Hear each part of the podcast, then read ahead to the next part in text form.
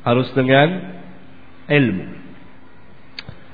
Kalau setiap telepon yang masuk kemudian langsung kita katakan Assalamualaikum. Tentu yang masuk itu imma orang muslim atau kafir. Sedangkan kita tidak boleh memberikan salam kepada orang-orang kafirin kecuali menjawab salam mereka. Hukumnya wajib berdasarkan keumuman firman Allah Jalla wa ala. Memberi salam kepada mereka haram. Menjawab salam mereka wajib. Berdasarkan keumuman perintah untuk menjawab salam. Mungkin ada yang bertanya bagaimana? Hadis Rasulullah sallallahu alaihi wasallam yang mengatakan bahwa apabila ahlul kitab memberi salam kepada kamu, maka jawablah dengan waalaikum tanpa waalaikumsalam warahmatullahi wabarakatuh. Jawabnya adalah yang dimaksud dengan ahlul kitab orang-orang Yahudi yang pada zaman itu orang-orang Yahudi biasa mengucapkan salam tidak dengan fasih, tidak dengan lafaz salam, tapi dengan maksud cacian kepada Nabi yang mulia sallallahu alaihi wasallam. Mereka mengucapkan assalamualaikum. Kalau dipelankan assalamu alaikum matilah kamu. Karena itu Nabi menjawab wa alaika. Dan kamu juga mampus Dan dalam riwayat yang lain Nabi katakan kalau ahlul kitab memberi salam kepada kamu ucapkan waalaikum karena mereka yakni cara mereka memberi salam adalah dengan seperti tadi assalamualaikum. Dari sini ada ilat dan setiap hukum berjalan dengan ilatnya. Kalau ilatnya itu hilang maka kembali kepada hukum asal. Oleh karena itu kalau ahlul kitab dan lain-lain kaum musyrikin memberi memberi salam kepada kita dengan ikhlas dan dengan lafaz Assalamualaikum warahmatullah kita jawab yang seimbang atau yang lebih baik. Waalaikumsalam warahmatullahi wabarakatuh. Ini mazhabnya Abdullah bin Abbas dan lain-lain ulama seperti Abu Said Al-Khudri dan lain-lain. Pertama, yang kedua, cara dakwah yang seperti ini juga bodoh. Masa yang menerima telepon yang memberi salam duluan?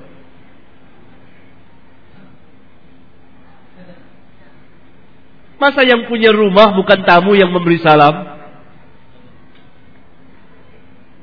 Hah? Kalau antum datang ke rumah saya, antum tetamu, saya yang beri salam dulu atau antum? Tuh, saya punya rumah. Iya. Uh,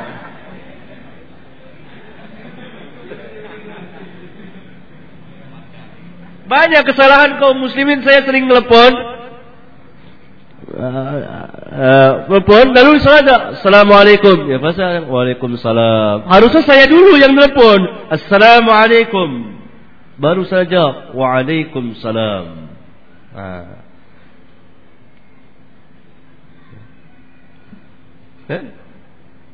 Bukan yang Bukan yang menerima Yang pertama kali memberi salam yang menelepon dulu. Assalamualaikum warahmatullahi. Waalaikumsalam. Ya, siapa ini? Ya, pulan.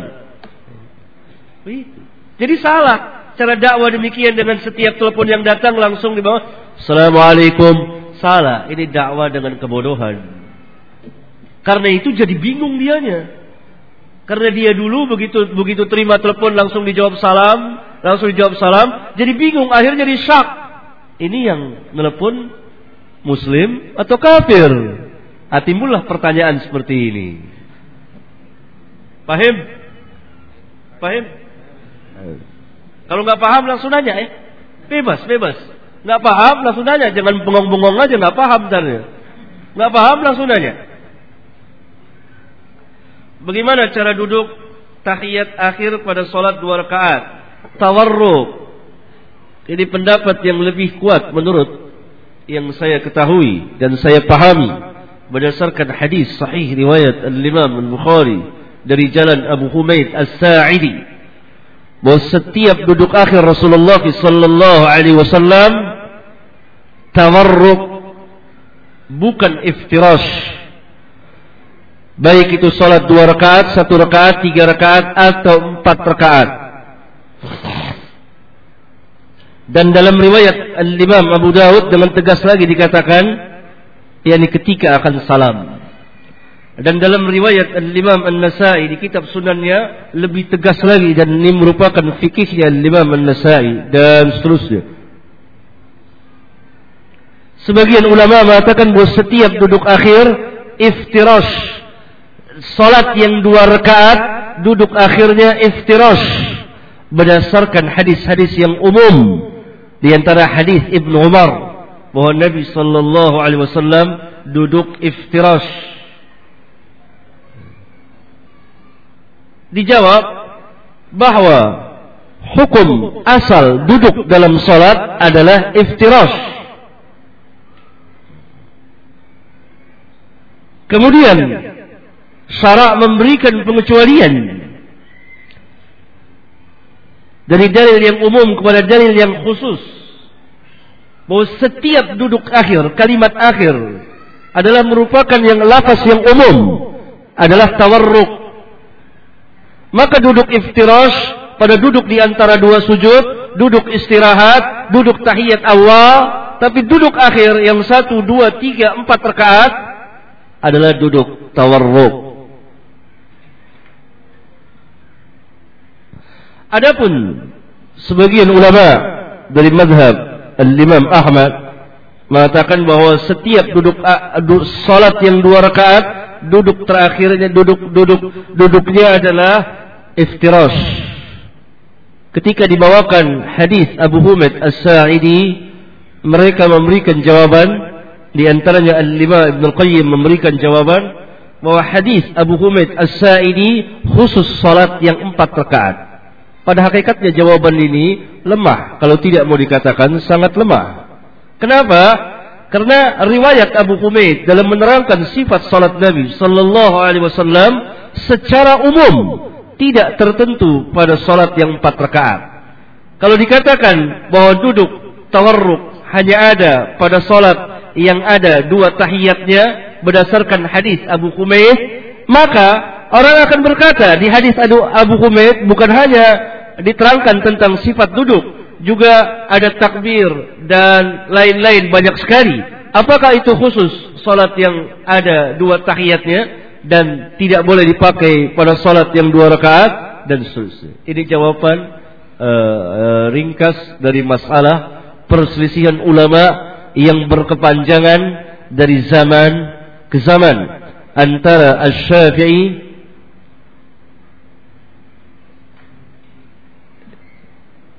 yang madhabnya mengatakan bahwa setiap duduk akhir tawarruk dan ini yang saya pilih dan saya anggap kuat kalau tidak mau dikatakan sangat kuat dengan Imam Ahmad yang mengatakan bahwa salat yang dua rakaat setiap duduk akhir setiap salat yang dua rakaat duduknya adalah iftirash. Madhabnya Imam Ahmad dan orang-orang yang sepaham dengannya Siapa saja boleh memilih, meneliti, mengkaji. Karena kaum salaf dalam pemahaman fikih kadang-kadang tidak seragam dan memang tidak bisa seragam. Karena perbedaan tingkat berpikir dan keilmiahan seseorang. Berselisih berbeda dalam hal-hal yang seperti ini tidak terlarang selama berjalan di atas dalil. Seorang harus memiliki wawasan yang luas sekali, terutama dalam fikih-fikih Islam.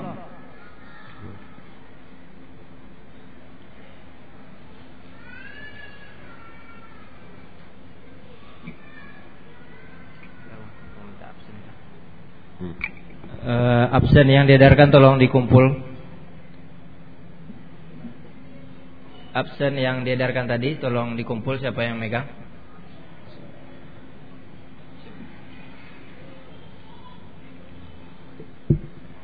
keluasan masalah ini saudara-saudara bisa dapati di kitab kitab para ulama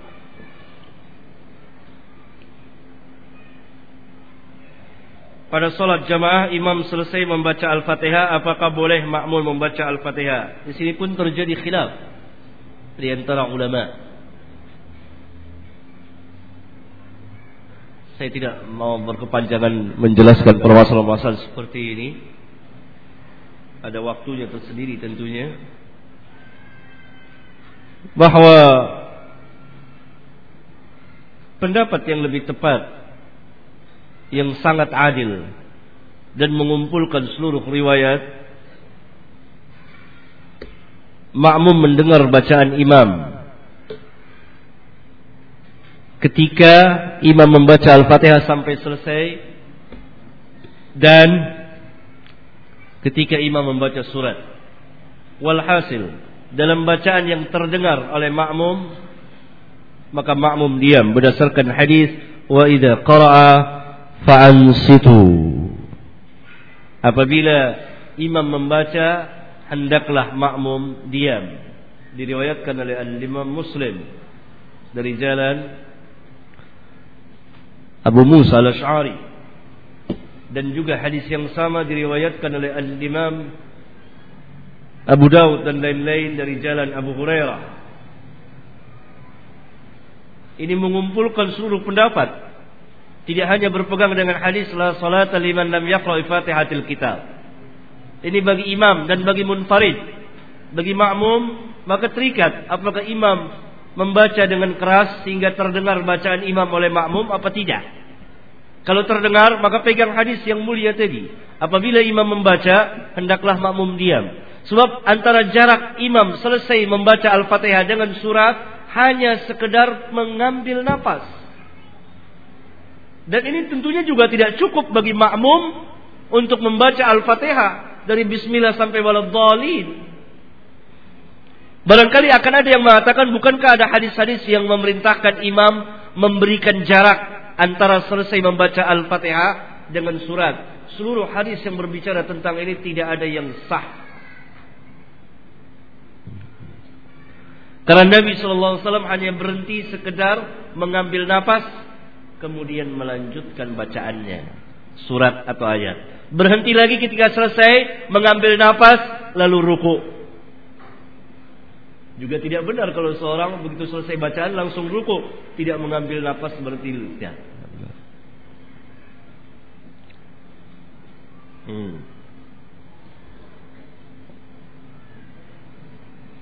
dalam suatu hadis dinyat dinyatakan bahwa se seorang laki-laki jika tidak sanggup menikah hendaknya berpuasa. Kata tidak sanggup ini dalam hal apa?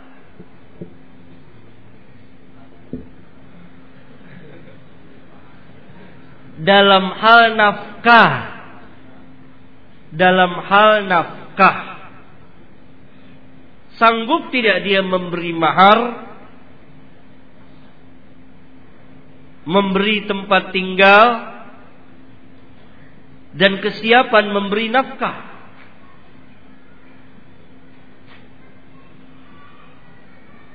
Tidak mesti harus ada kumpul uang sekian sekian sekian tidak. Dia cari nafkah, kesiapan dia ada. Dan salah satu kewajiban suami menyediakan tempat tinggal kepada istrinya.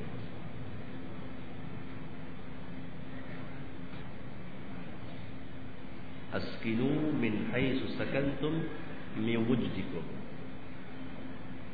berikan tempat tinggalkan mereka tempatkan mereka istri-istri kamu di mana kamu bertempat tinggal dalil pertama dalil kedua bahwa apabila perempuan telah selesai iddahnya yang dicerai telah selesai iddahnya maka dia uh, keluar dari rumah suaminya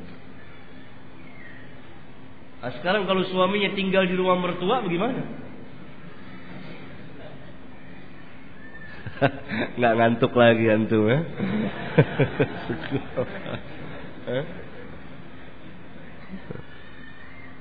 nah, tempat tinggal. Ada tidak tempat tinggal? Tempat tinggal umum, ia punya rumah sendiri atau jadi kontraktor. Kontrak, sewa. Tapi memberikan tempat kepada istri. Bukan tinggal di rumah mertua. Ini cara-cara kelakuan yang salah. Karena suami tidak berfungsi sebagai suami bapak tidak berfungsi sebagai bapak dan pendidikan kepada istri dan anak akan terpecah. Demikian juga perhatian anak. Dan anak tidak punya kebanggaan tersendiri bahwa ini rumah bapak saya. Ini rumah kakek.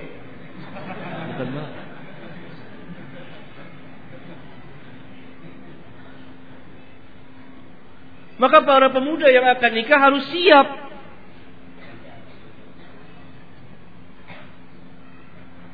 Sebagai ar-rijalu qawwamuna 'ala nisa. Sehingga dia punya izzah, punya kemuliaan, punya tanggung jawab kepada keluarganya. Jumlah banyak dan sedikitnya nisbi.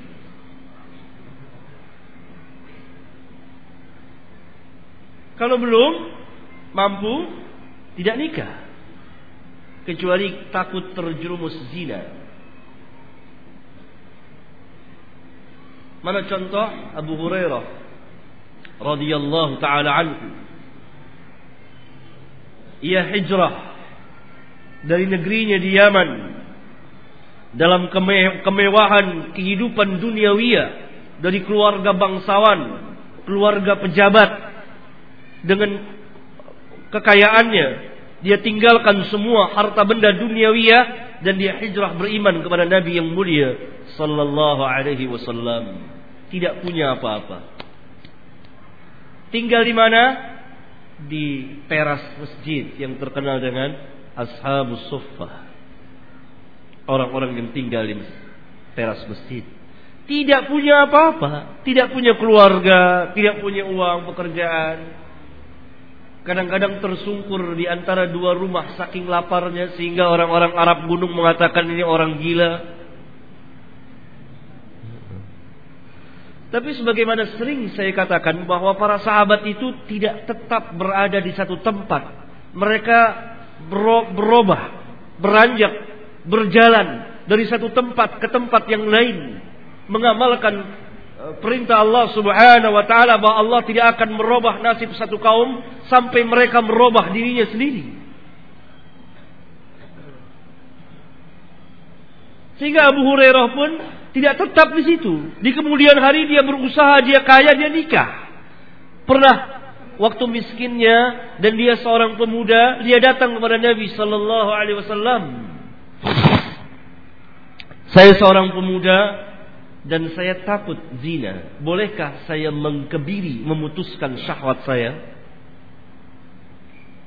Dimarahi oleh Rasulullah sallallahu alaihi wasallam. Yakni dilarang. Nah, tidak boleh. Karena ini melampaui batas. Ah, dia sabar, belum mampu. Dia berusaha. Bagaimana supaya mampu? Kehidupan para sahabat seperti itu dari satu keadaan kepada keadaan yang lain. Dari tidak tahu kepada tahu. Dari sudah tahu bertambah tahu. Dari miskin umpamanya bagaimana? Untuk berusaha merubahnya. Abu Hurairah di kemudian hari dia kaya. Ya bisa nikah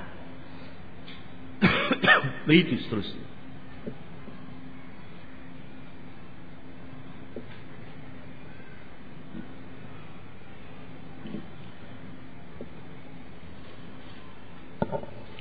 Pada saat bagaimanakah hutang itu boleh tidak dibayar? Tidak boleh, hutang harus dibayar. Harus dibayar hutang.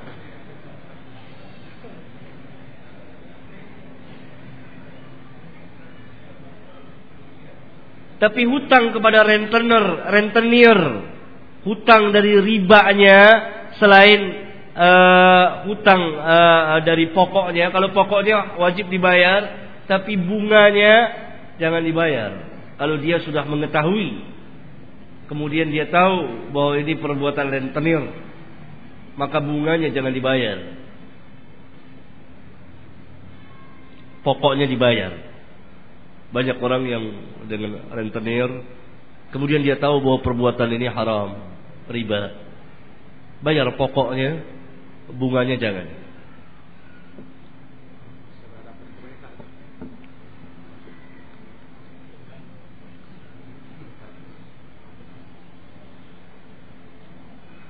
Apakah ada penyakit yang menular? Bagaimana dengan qada dan qadar yang telah ditetapkan oleh Allah?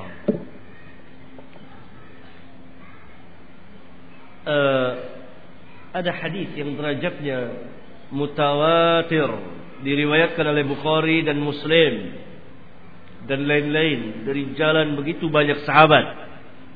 La adwa.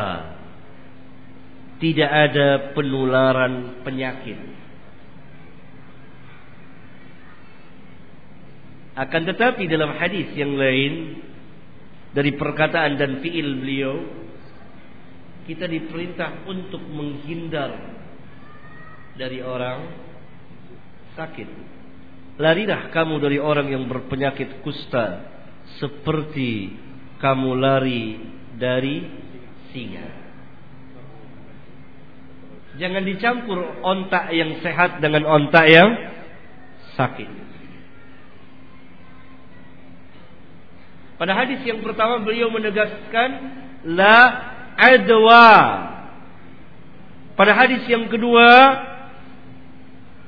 beliau menyatakan bahwa kita diperintah untuk menghindar dari orang yang sakit. Dan yang ketiga, kenyataan yang ada menurut pemeriksaan para tabib yang ahli yang sikah dalam ilmunya, sikah dalam agamanya, mengatakan kepada kita bahwa zat penyakit bisa menularkan kepada yang lain. Bagaimana cara mengkompromikan menjamaknya? Hadis yang pertama sebagai dasar bahwa tidak ada penularan penyakit atas kehendak penyakit itu sendiri tanpa kehendak dari Allah atau izin dari Allah Subhanahu wa taala. Orang-orang jahiliyah yang dahulu dan para dokter kufar pada zaman sekarang yang diikuti oleh para dokter muslim yang gulu mengatakan bahwa penyakit itu mempunyai kehendak tersendiri untuk menularkan penyakit zat apa virus itu virus itu mempunyai kemampuan tersendiri kehendak tersendiri untuk berpindah dari satu orang ke orang yang lain. Ini dibatalkan oleh Islam dengan sabda beliau la adwa, tidak ada penularan penyakit dengan kehendak dari penyakit itu sendiri tanpa izin dari Allah. Hadis yang kedua, ada kasab usaha dari kita. Sama seperti rezeki dari Allah. Apakah rezeki langsung turun kepada kita sekarang? Nah, harus ada kasab usaha. Usaha dan tawakal. Karena Allah bisa dengan kehendaknya menularkan penyakit itu kepada orang lain.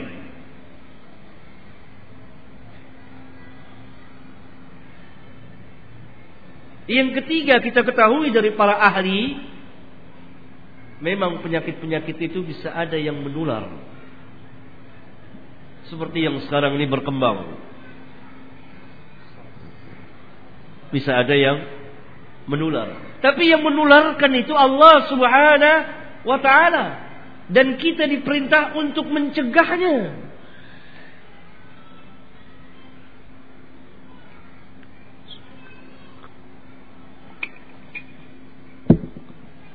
Ada usaha tawakal kepada Allah.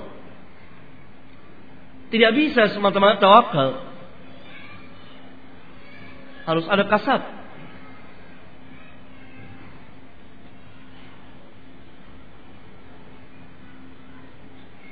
Harus menghindar.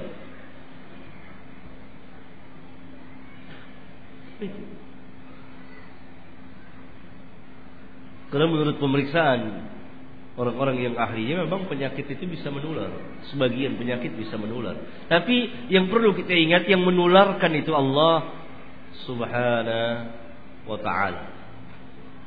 Allah Subhanahu wa taala. Dan kita harus berusaha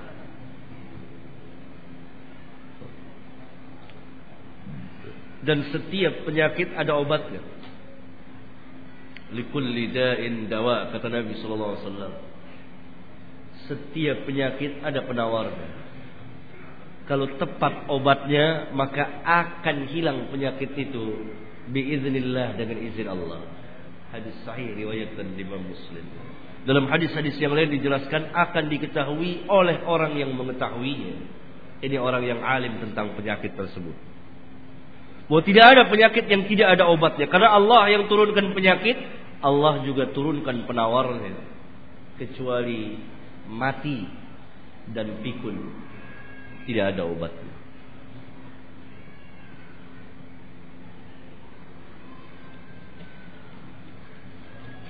Dan semuanya berada dalam takdir Allah Subhanahu wa taala.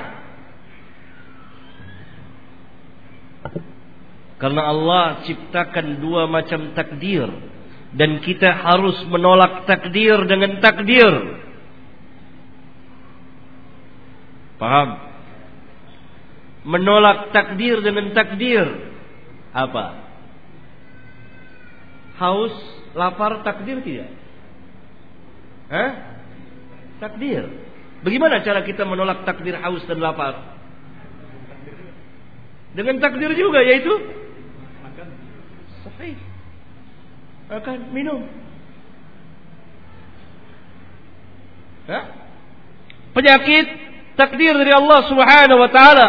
Kesembuhan juga takdir, menghindar juga takdir. Lawan takdir dengan takdir. Takdir harus dilawan dengan takdir. Begitu.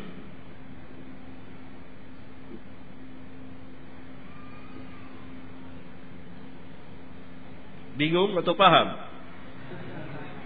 Paham ya? Paham? Paham. Hah? Yuradul qadar illa du'a.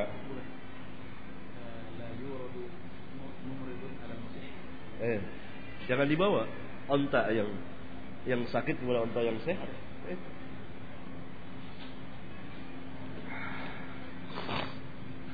Setelah akad nikah petugas KUA meminta kita membaca sigat uh, ta'rif. Bagaimana cara menyikapinya? Tidak mau bilang.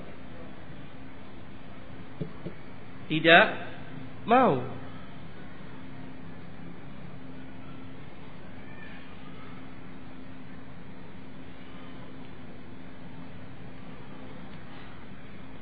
Benar tidak? Tidak mau saya. Iya. Antum suruh baca, nggak mau. Begitu. Nggak mau. Kalau itu tidak ada. Tidak ada perjanjian seperti itu. Dan hanya akan memberatkan nantinya. Lihat isinya. Lihat isinya.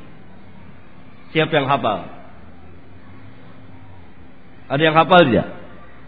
Gak usah pura-pura malu, gak usah. Ini kan, ah, nggak apa?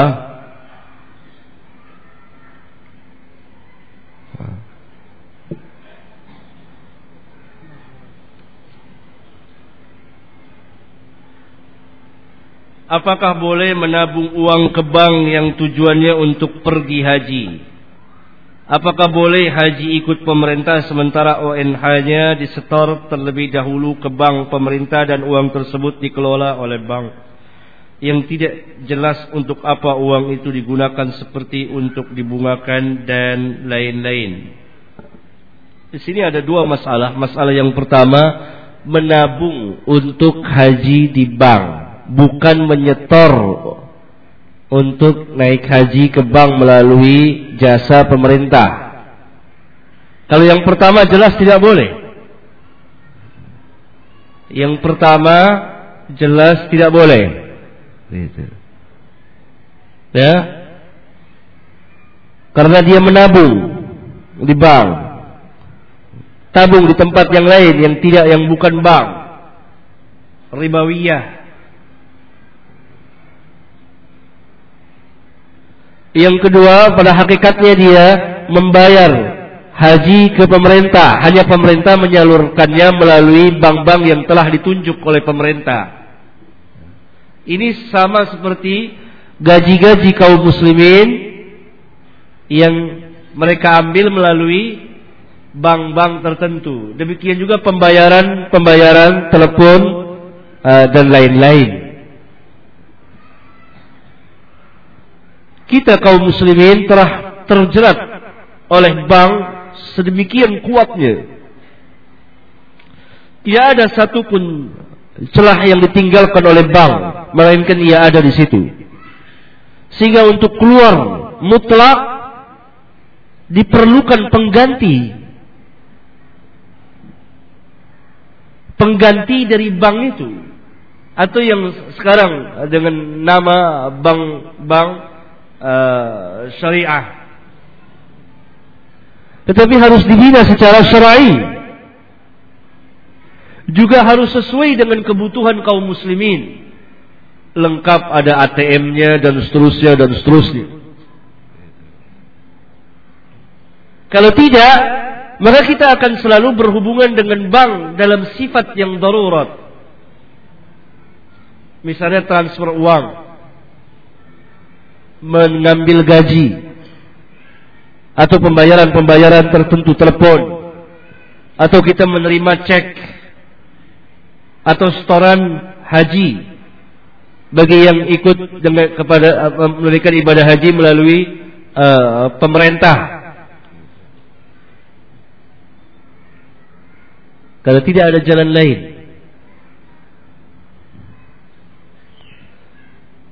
Maka tahap pertama untuk menghindar dari bank tidak boleh nabung di bank dan jangan menabung di bank. Kedua jangan bekerja membantu bank. Bekerja di bank hatta sebagai satpamnya. Yang ketiga mempersempit gerak perekonomian bank dengan mendirikan bank-bank syariah. Bank-bank yang tidak ribawi Yang keempat, menggerakkan kaum muslimin agar berusaha memutarkan uangnya dengan cara berdagang umpamanya bagi mereka yang berdagang. Ada dua cara yang sangat menarik sekali dalam dunia perdagangan yang biasa berkembang menurut adat kebiasaan manusia yaitu syirkah kongsi dan mudarabah bagi hasil. Sebelum diutus Rasulullah SAW, cara seperti ini pun telah ada. Karena muamalat itu adalah yang biasa terjadi di antara manusia. Islam datang mengarahkan mana yang terlarang saja, yang dilarang saja, yang tidak benar, yang merusak. Seperti jual beli secara riba.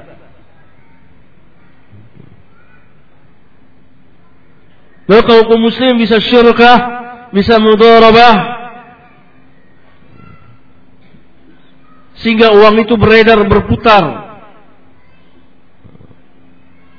Sekarang pasar tidak dikuasai oleh kaum muslimin.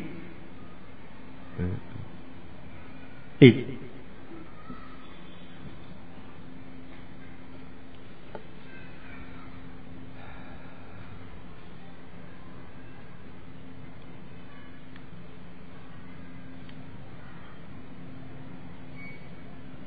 Bagaimana hukum mengikuti bisnis multi level marketing MLM Ahadnet?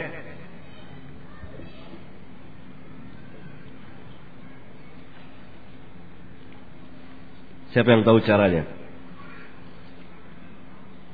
Siapa yang tahu caranya, tampil ke depan, terangkan, syarahkan. Ayo. Hah? Sendiri.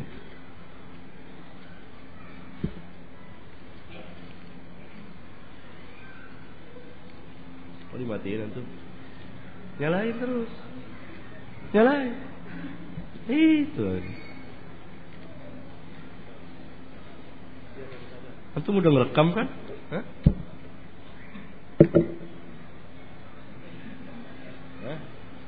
Tahu antum? Siapa yang tahu? Multi level marketing. Ayo, ilmu, jelaskan. Ini mic-nya.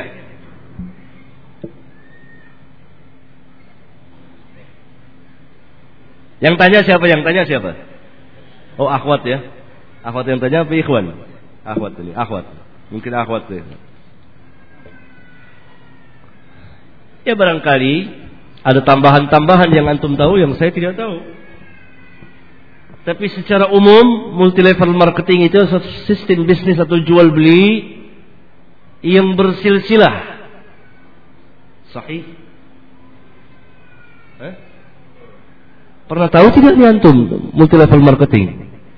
Atau baru dengar sekarang? Hah? Sudah lama ini, sudah berjalan 20 tahun lebih. Atasnya umpamanya si A. Si A ini mencari apa? Hah? Apa istilahnya? Nah, kawan lah. Hah? ya. Dia mencari kawan yang lain lagi. Sebagai mitranya lah. Si B, C, D dapat tiga orang. B, C, D ini cari lagi mitra yang lain. Dan terus begitu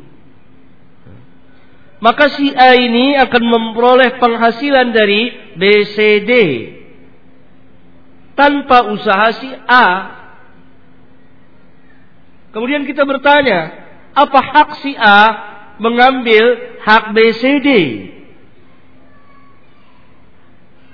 Setiap penghasilan dari BCD diambil oleh si A. Dan si A ini yang akan menerima bagian banyak sekali. Karena dari mitranya BCD pun dia akan memperoleh. Jadi yang paling untung adalah yang pucuk, yang paling dirugikan konsumen. Saya kira di sini ada hak mengambil hak orang lain, ada bagian mengambil hak orang lain.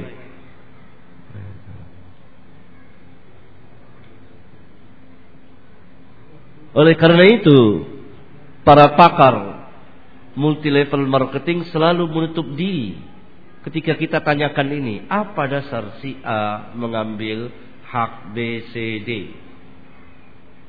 Dan kenapa harus diambil? Mereka menutup diri, menutup pintu rumah mereka rapat-rapat. Tidak pernah transparan, transparan memberitahukan, membeberkan. Enggak. Kecuali sedikit sekali.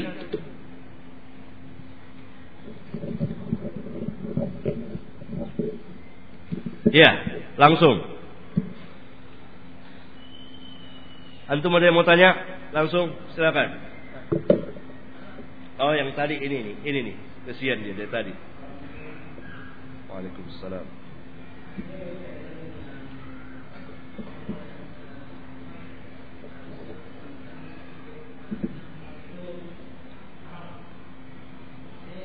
paham saya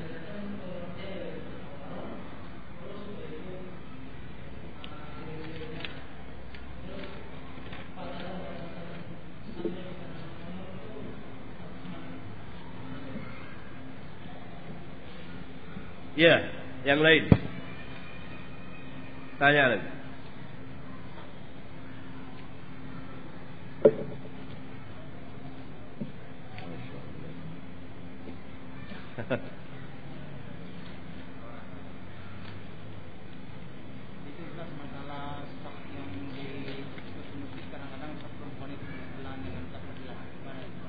Ya, kalau tidak ada tempat lain lagi. Iya, apa? Kalau tidak ada tempat lain lagi, harusnya sab perempuan itu di belakang bukan se sab dengan laki-laki, kanannya gitu kan. Harusnya di belakang dan harus dibuat di belakang.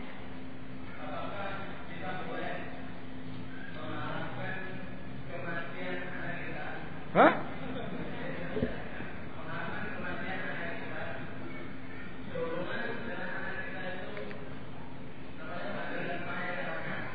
Apa?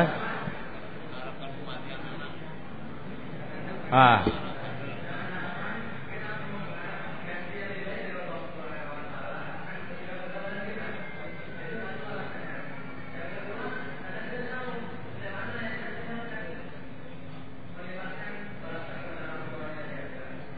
Ya.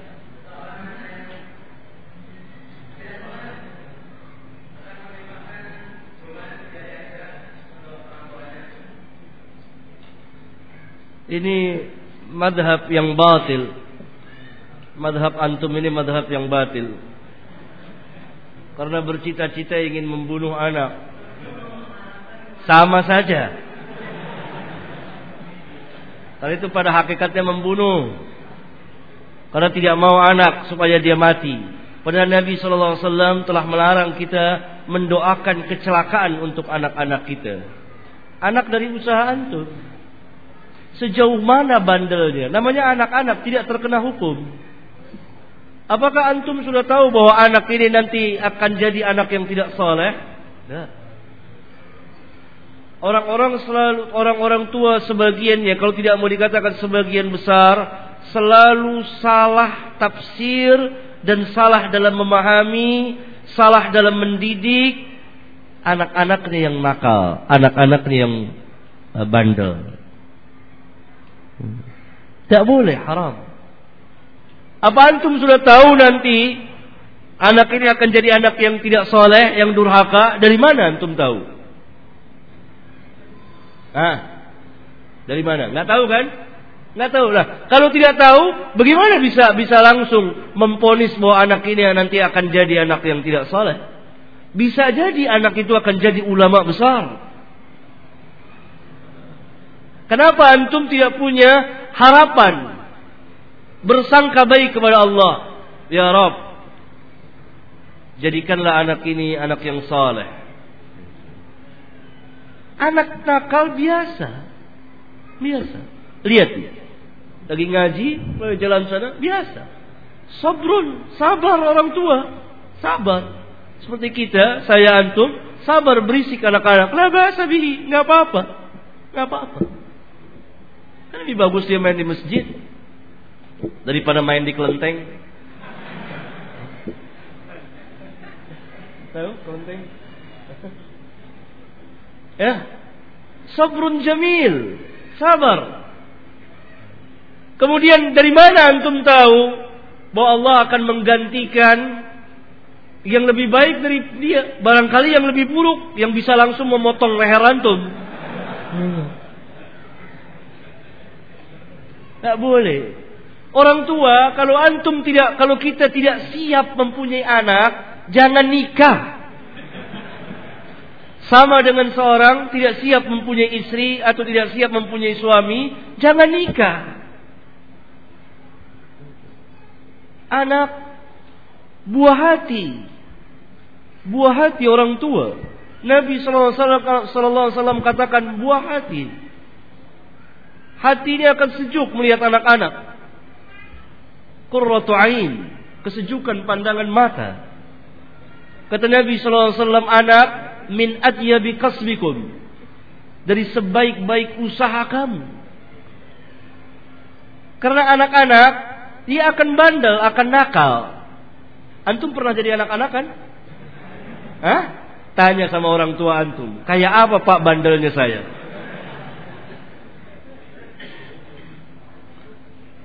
Saya dulu anak kecil bandel. Ibu saya suka cerita sama saya, tidak ada yang sanggup menjaga saya. Sehingga kalau saya ibu saya bawa saya ke tempat uh, kawannya tamunya ada gelas saya ambil buang pecahin. Sehingga kalau tahu bahwa ibu saya bawa saya si hakim katanya semua itu gelas dibenahi dulu. Buang. buang. Maka tapi ibu saya tidak pernah memarahi saya. Tidak pernah memarahi saya. Saya bersyukur kepada Allah Jalla wa ala. Lembut orang. Lembut. Tidak pernah bentakannya. Karena anak, dia anak akan berjalan. Berjalan. Rasulullah sallallahu alaihi wasallam cucunya juga nakal Hasan dan Husain. Lihat dalam hadis riwayat Abu Daud. Beliau lagi berdiri di atas mimbar ceramah. Hasan Husain main-main di bawah mimbar, tidak kepala tanggung. Anak-anak kita bahkan nggak ada yang di sini main-main. Di sana main-mainnya. Hasan Hussein di bawah mimbar Rasul. Para sahabat lagi pada dengerin. Dia jungkir balik di sini, main. Sampai jatuh tersungkur. Nabi turun putuskan khutbahnya, tidak sabar. Kemudian beliau mengucapkan sadaqallah. Benarlah Allah. Apa ayatnya? Innama amwalakum wa auladukum fitnah. Sesungguhnya harta kamu dan anak-anak kamu itu ujian bagi kamu. Sadaqallah kata Nabi, benarlah Allah. Anak itu merupakan fitnah ujian. Lihat, sabrun jamil, sabarnya Nabi menghadapi kenakalan anak-anak. Kenyataan anak-anak nanti akan berubah dengan perubahan usia. Dengan perubahan usia. Maka itu Nabi SAW kalau membentak dengan bentakan yang sesuai dengan uh, penerimaan anak. Ketika Hasan memakan, ketika Hasan memakan uh, uh, uh, korma sodakoh zakat, ya, dibentak oleh Nabi, kih, kih, kih. Yang maksudnya adalah cara bentakan untuk anak. tidak sama dengan bentakan orang dewasa. Ini saya tunjukin. Kalau antum berdiri di depan saya, anak antum berdiri lagi. Saya bentak dengan bentakan keras. Cara penerimaan antum berdua tidak sama. Antum menerimanya mungkin bisa menerima. Masuknya suara itu, getar suara itu masuk ke dalam kepala antum melalui telinga antum dan ke urat saraf antum. Bisa terima. Tapi anak tidak bisa terima. Dia kaget. Penerimaannya tidak sekuat. Bentakan, hei! Kaget dianya. Tidak, tidak, tidak baik bagi hati anak itu, bagi pikiran anak itu, bagi fisiknya tidak bagus, bagi tingkahnya, bagi kelakuannya tidak baik. Lihat pendidikan Rasulullah SAW terhadap anak. Itu baru masalah bentakan.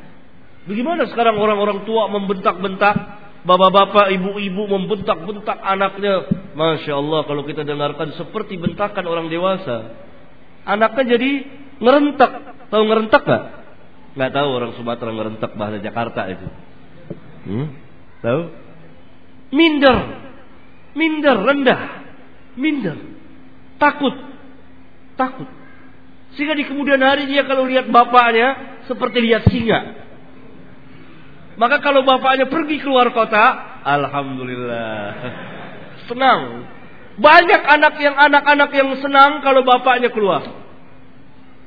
Karena bapaknya tidak ada rahim. Tapi ya anak-anak dicium, dia sayang, dia gendong. Anak-anak. Nabi pernah mengutus Ibnu Abbas Ibnu Abbas nah, untuk panggil Muawiyah untuk menulis wahyu. Ibnu Abbas jalan, tahu-tahu ketemu anak-anak lain sedang bermain. Main. Main, anak-anak ya. Anak-anak kita suruh, nak coba ke sana panggil si Fulan. Tengah jalan, ada anak-anak lagi main-mainan, nimbrung, main. Nabi susul, pegang Ibnu Abbas dari belakang. Nabi. Main Ibnu Abbas masih anak-anak. Lihat gerombolan anak-anak, banyak rombongan anak-anak. Ikut dulu di situ, ikut main. Allah, anak-anak, anak-anak. Sabar. Berapa anak antum? Empat, masya Allah. Banyak. Saya baru tiga. Sabar. Istri berapa? Satu. Oh, oke. Sama sama saya satu. Udah istirahat dulu kita. Mau ah apa? Eh, sama-sama. Sabar, sabar mana? Tuh bapak-bapak kita harus sabar. Sabrun jamil. Sabar. Anak-anak bandel biasa, anak-anak itu indah, nikmat antum bersama anak-anak. Komunikasi yang lancar, ajarkan anak-anak. Biasa bandel nggak apa-apa bandel. Asal perlu dilihat sejauh mana nakalnya. Kalau nakalnya itu misalnya saya terangkan tunggu dulu, tunggu dulu, terangkan. Misalnya memudorotkan anak itu, cegah. Misalnya anak main di tengah jalan sekarang di jalan raya sana. Kita cengar-cengir aja ngelihat bapak yang bahlul namanya. Masa anak main di tengah jalan? Raya didiamin, ketabrak mobil, mut, mati. Atau anak main di pasir, pasir nanti kupingnya masuk pasir, hidungnya atau apa, cegah jangan nah, ini nggak bagus, begitu. Diarahkan adiamin, guling-guling di tanah atau biarinlah kotor-kotor, jangan. Ajarkan anak biar bersih. Sering kita lihat anaknya sebagian kaum muslimin ingusnya meler terus melet, meler, kesian tuh anak. Anak-anak belum bisa ngurus diri. Kita diperintah dalam Islam selain mengurus agamanya, urus juga fisiknya. Makanannya, ingusnya, badannya bau amis. Hah? Tuh, saya sering cium anak-anak, ini badannya, wah ini nggak bersih bapak ibunya nih, bau amis, ah bau. Anak yang bersih, Walaupun dengan sederhana. Begitu. Pakaian yang bersih diajarkan pakai sepatu jangan nyeker terus anaknya. Walaupun kecuali kalau tidak punya sendal, tidak punya sepatu. Zuhud sudah anaknya itu. ya, kalau punya sendal, punya sepatu diajarkan pakai sepatu, pakai sendal, pakai baju yang baik, bersih, diajarkan gimana cara buang ingus ini, ada sampai atau tisu begini, begitu anak. Bersih diajarkan kebersihan. Kotor. Ini ada yang gulingan, ada yang main di sana. Ah begitu melihatnya. Kalau sekiranya mudorot dan tidak baik bagi dia, diajarkan. Kalau perlu dibentak, dibentak. Kalau perlu dimarahi, dimarahi. Tapi yang sekiranya dia bisa menerima, tidak mengganggu otaknya, tidak mengganggu hatinya. Dan lebih banyak komunikasi. Antum baca kitab saya menanti buah hati dan hadiah untuk yang dinanti. Hah? Situ ada saya terangkan tentang tarbiyatul aulad. Barangkali ini nanti kita lanjutkan lagi. Subhanakallahumma wa bihamdika asyhadu an la ilaha illa anta astaghfiruka wa atubu ilaik. Assalamu alaikum warahmatullahi wabarakatuh.